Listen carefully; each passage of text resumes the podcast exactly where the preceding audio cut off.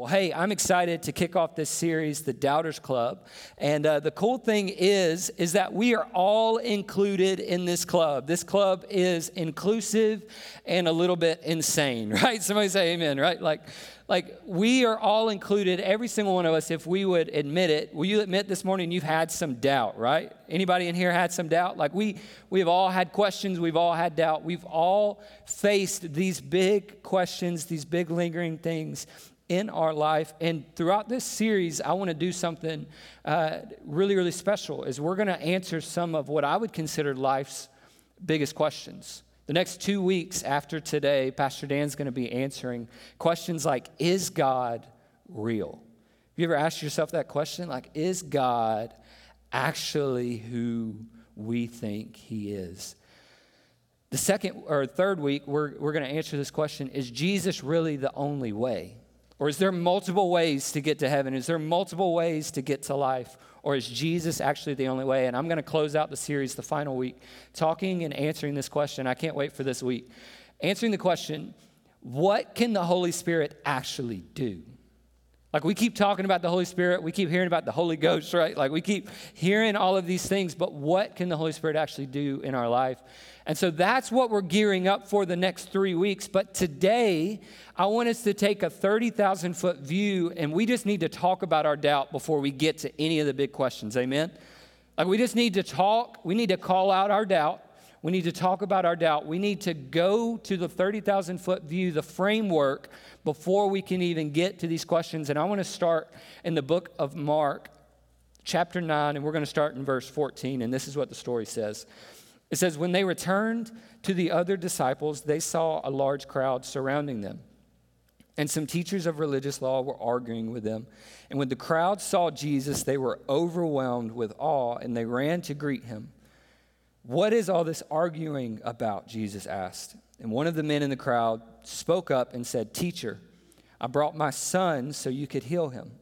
He is possessed by an evil spirit, so that won't let him talk. And whenever the Spirit seizes him, it throws him violently to the ground. Then he foams at the mouth and grinds his teeth and becomes rigid. That kind of sounds like what my toddler's going through right now. Somebody say amen, right? Like, I'd, I asked your disciples to cast out the evil spirit, but they couldn't do it. And Jesus said to them, You faithless people, how long must I be with you? How long must I put up with you? Bring the boy to me. So they brought the boy. But when the evil spirit saw Jesus, it threw the child into a violent convulsion, and he fell to the ground, writhing and foaming at the mouth. How long has this been happening? Jesus asked the boy's father, and he replied, Since he was a little boy. The Spirit often throws him into fire and into water. Isn't that wild, right? Like the Spirit throws him into fire and into water, and is trying to kill him. Have mercy on us and help us. And notice these words if you can. What do you mean, if I can? Jesus asked. Anything is possible if a person believes. The father instantly cried out, I do believe, but help me overcome my unbelief. Let's pray. Father, we thank you so much for today. God, I pray that you would use my words. God, that you would somehow, some way, take this message and that you would speak into our doubt today. God, I pray that this wouldn't be my opinion, this wouldn't be my truth, but God, this would be straight from your word. And we believe what your word says that when it is spoken, it does not return void. So, God, we just ask that you would move in an incredible way. God, we believe you're stronger than death. God, we know you're better than life. We pray this in Jesus' name. And everyone said, Amen. I want to help you on the topic of doubt. I want to take a 30,000 foot view today, and I want to give you three things that I believe we need to do with our doubt before we can get to any of the bigger questions we want to answer. And the first thing is this is you have to admit that you have doubt. Now, I get that's very elementary, right? Like, oh, well, of course I have doubt. Of course I have questions. Of course these things are in my head and in my mind. But the truth is, I think for so many Christians and so many people today, we are not seeing faith the, the correct way. We are not seeing faith through the correct lens. I think for so many of us, we think that faith is not having doubt. But that's not true at all. Faith isn't not having doubt, faith is giving your doubt a place to go. And this is so important that you understand that faith is not about not having doubts. I want to un- I want to make sure you understand something before we go any further. You are a human being. Did you know that?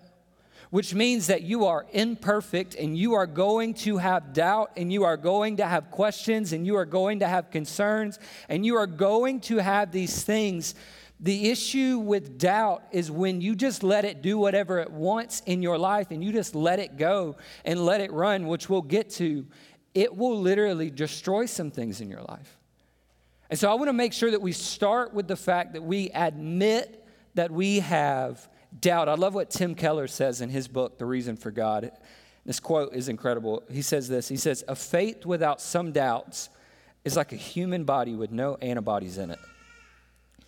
People who go through life too busy or indifferent to ask the hard questions about why they believe as they do will find themselves defenseless against either the experience of tragedy or, notice this, the probing questions of a smart skeptic.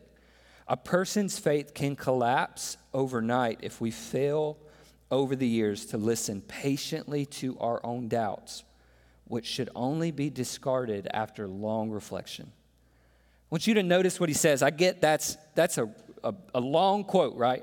But this is the part I want you to notice.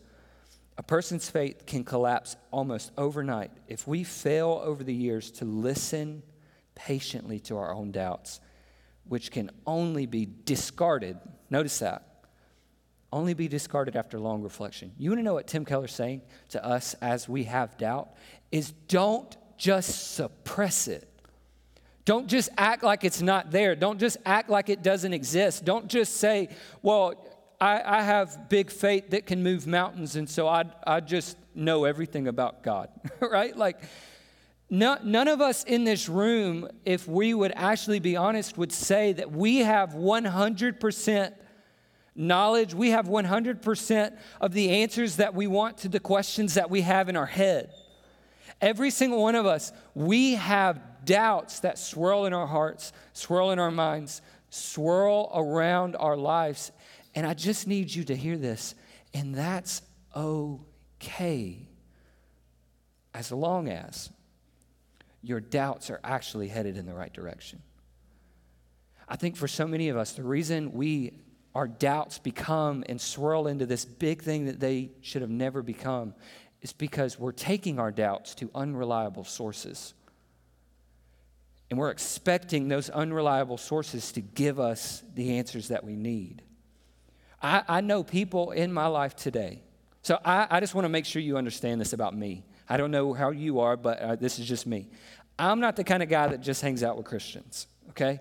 So, like, I'm not just surrounded by like a bunch of Jesus people. Like, I have friends that are agnostics. I have friends that are atheists. I have friends that believe in crystals. I have friends that, not the restaurant, like, you know, like, you know, nobody believes in that place, right? Like, nobody. Like, it just, it ain't happening.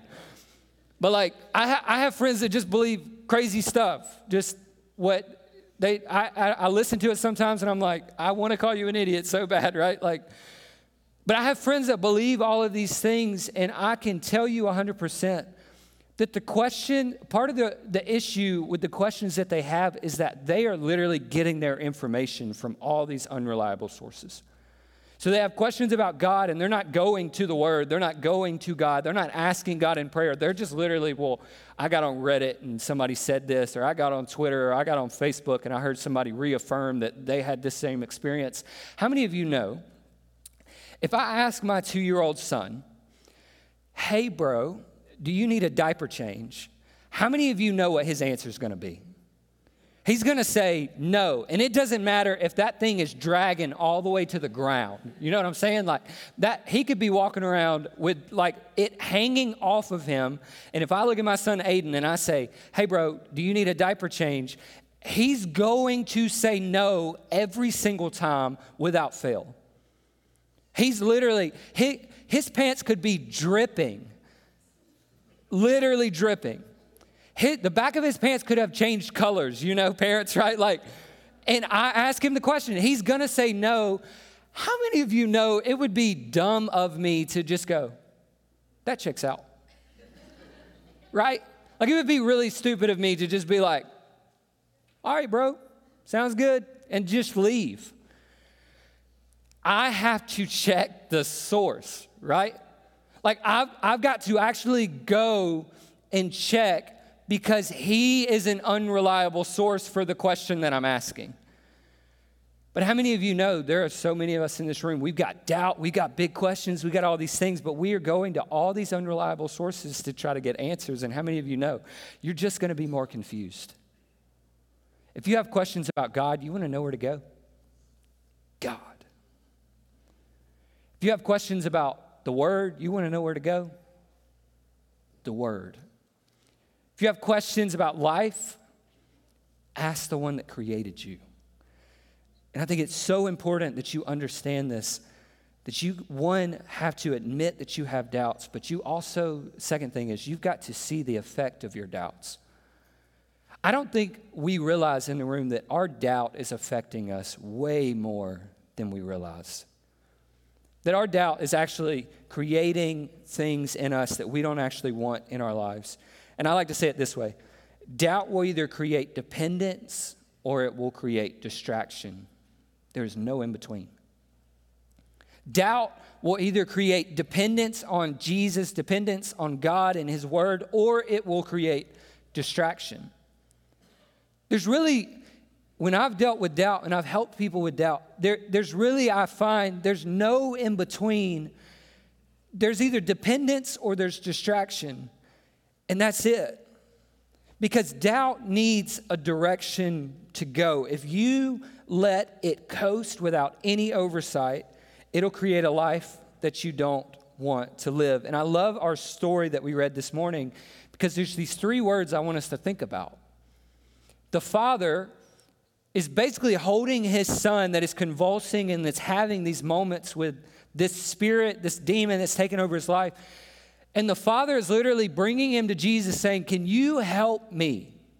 Right? Like, can you imagine what this father is going through? Like seeing his son convulse and seeing his son throw himself into fire and water and all it. I mean, this is a chaotic scene in this story. We don't really see that because we're just reading, you know, like we're just reading words on a page, but this is a crazy moment where literally this boy is convulsing and having this craziness on the inside of him come out of him and the father brings him to Jesus and says, Jesus, help me. But then he says these words that Jesus could get so mad at. He says, if you can. You know how offensive that could be to the God of the universe? Like, literally, Jesus in this moment could have said, if you can, and snapped his fingers, and that dude could have been gone, if you know what I mean. Like, he could have, I mean, sent him off to the depths of the earth. Like, he could have rejected him.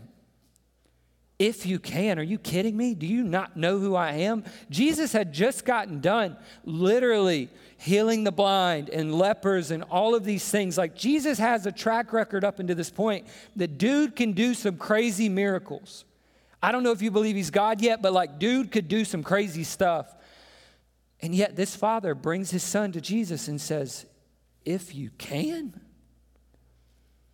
What's so wild about this story, I need to make sure you see this because you got to read the Bible this way, is Jesus gives the dad mercy even in the midst of the if. He gives him grace even in the midst of the if. Because you know what Jesus, this is just my take, this is my opinion. You know what Jesus, I think, was proud of in the moment? As he was frustrated, I think his frustration was more at his disciples because if you remember in the story, it literally said that the disciples had already tried to cast out this demon out of the boy and it didn't work, which means that their faith was not big enough to cast out this demon. But what's so crazy in this, and this is, this is my opinion, is I think that Jesus gave the father grace and mercy because he was just proud that he even brought the kid to him and didn't give up. This father had been dealing with this with his son since the kid was little. Like this, this father had probably come to the end of his rope, if you know what I mean. You ever been there? Like, all my questions are too big. I don't think this is ever going to solve itself. Jesus this is my last ditch effort. Like, can you fix this? I don't know if you can, but like, if you can. I think Jesus is okay with an if you can, if you're actually bringing your doubt to Him. If you're actually saying, I'm going to give my doubt a direction, I'm going to actually let my doubt go to the place that it needs to go.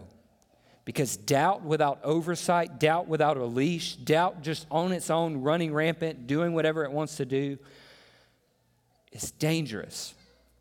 When my wife and I got married uh, four years ago, we, we had a bunch of people show up to our wedding, and we, I, I just, we kept talking about this moment where you do vows, right? And you remember this moment, right? Like you, you give the vows to each other, and they're all so sweet and pretty and whatever.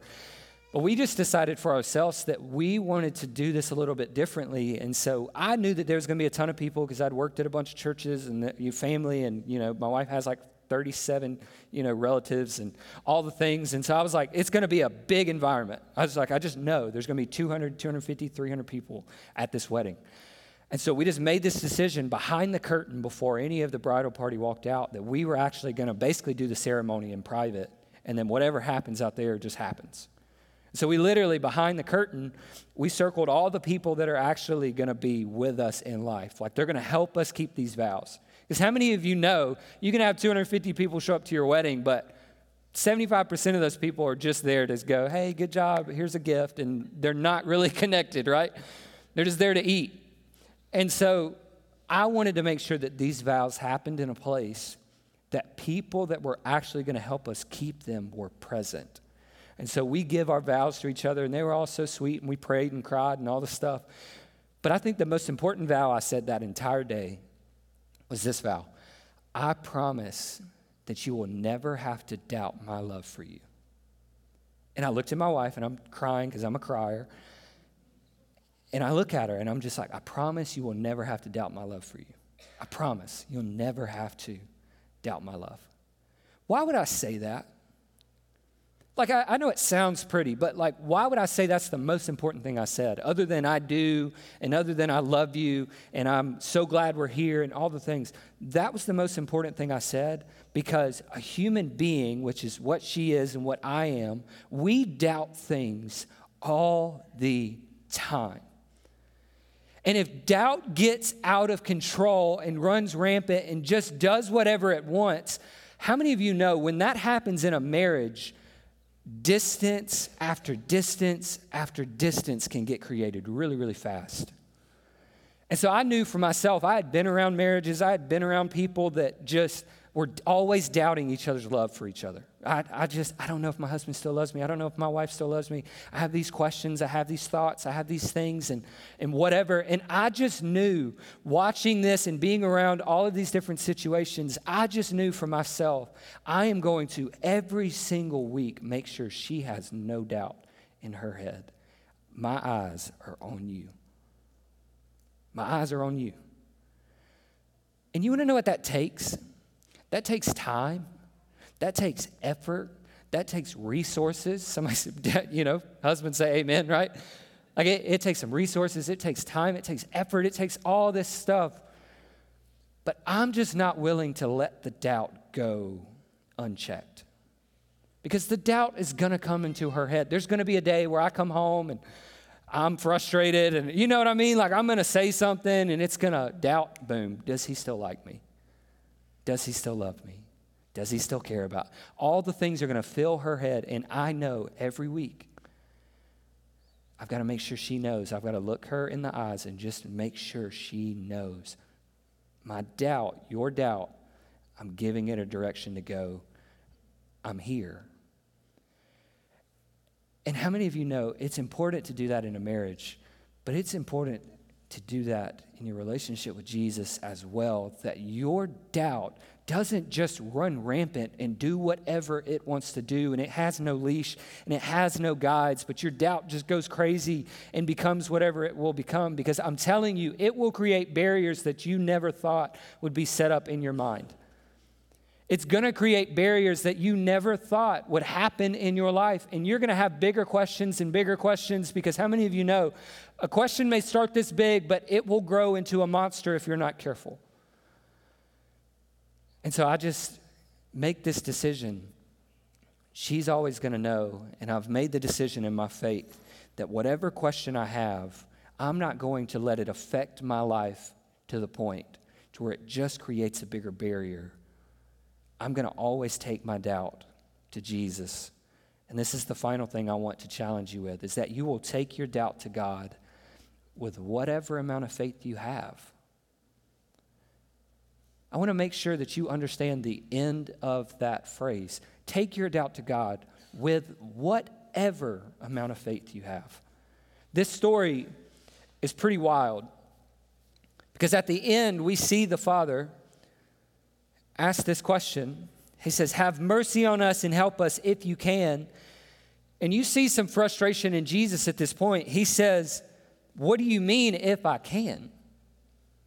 Like, what are you saying? And Jesus says this thing that athletes has, have used, right? Like everybody knows this verse. Anything is possible for him who believes. Like anything is possible. Like we, we love that phrase right? We love anything is possible if you just believe in me. And man, that's all so true. But I want you to notice the next phrase. It's the Father instantly cries out, I do believe, but help me overcome my unbelief.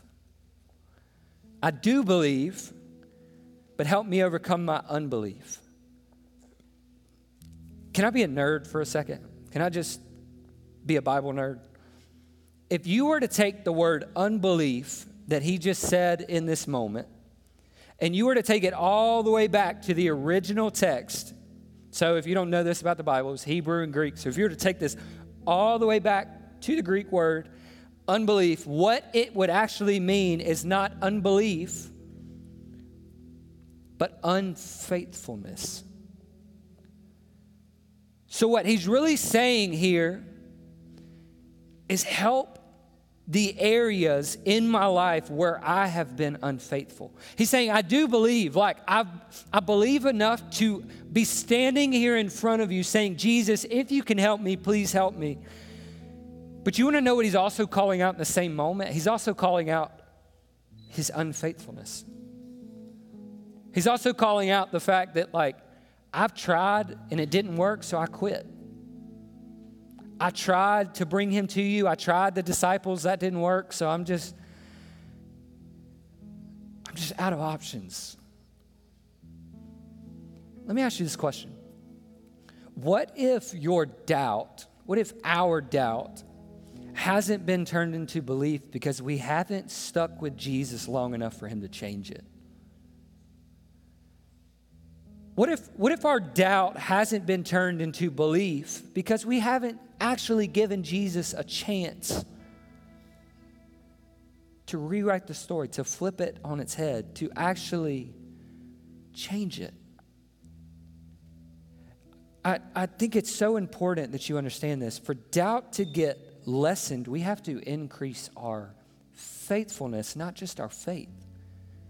We have to say, no matter what, comes, I am taking my doubt to Him. No matter how big the question, no, no matter how much anxiety, no matter how much how many trust issues I have, no matter how much doubt, I am taking my questions, my problems, my doubt, my fear, all of the things, I'm just going to take it to Him. And I may not have the faith yet that moves mountains. I may not have the faith yet that can heal the sick and believe that my son could actually be healed because I'm standing here and he's convulsing and all these things are happening. But I love what the Father says because I need you to imagine this that He's holding His Son in front of Jesus as He's convulsing and He's trying to control Him. I mean, put yourself in the scene. He's trying to con- control His Son from losing His mind in front of the King of Kings. And the Father says, I, Jesus, I promise you, I believe. I promise you, I, I do believe, but. And this is what he really says. I want to make sure you understand this. But please expose my unfaithfulness. Like, draw me back. Help me trust you more. Expose the things in my life that don't make any sense. Expose the things in my life that aren't bringing me to you. And we have good news this morning that no matter what question you have in your heart, no matter what thing you have going on in your life, no matter what doubt you have, if you doubt that God is even real, we'll get there next week. If you doubt that Jesus is the only way, we'll get there. If you doubt that the Holy Spirit could even come into your life and change you and rearrange some things, hey, listen to me, that's okay if you're bringing your doubt to Him. And here's the good news is that your doubt doesn't disqualify you from being heard by God. That this morning, wherever you sit, with whatever amount of faith you have, with whatever amount of doubt you have, you could call out to Jesus in this moment and he will hear you. You can call out to the King of Kings, the one that bought you the right to approach the throne with whatever you have and you can ask Him, God, help me see that you're real. And you can ask Him, God, help me make this make sense in my life. And that's my challenge for you today is that your doubt won't just stay doubt, but that you'll take it, admit that you have it, recognize the effects that it's had on your life, and that you'll take that doubt to Jesus with whatever amount of faith you have. Let's pray.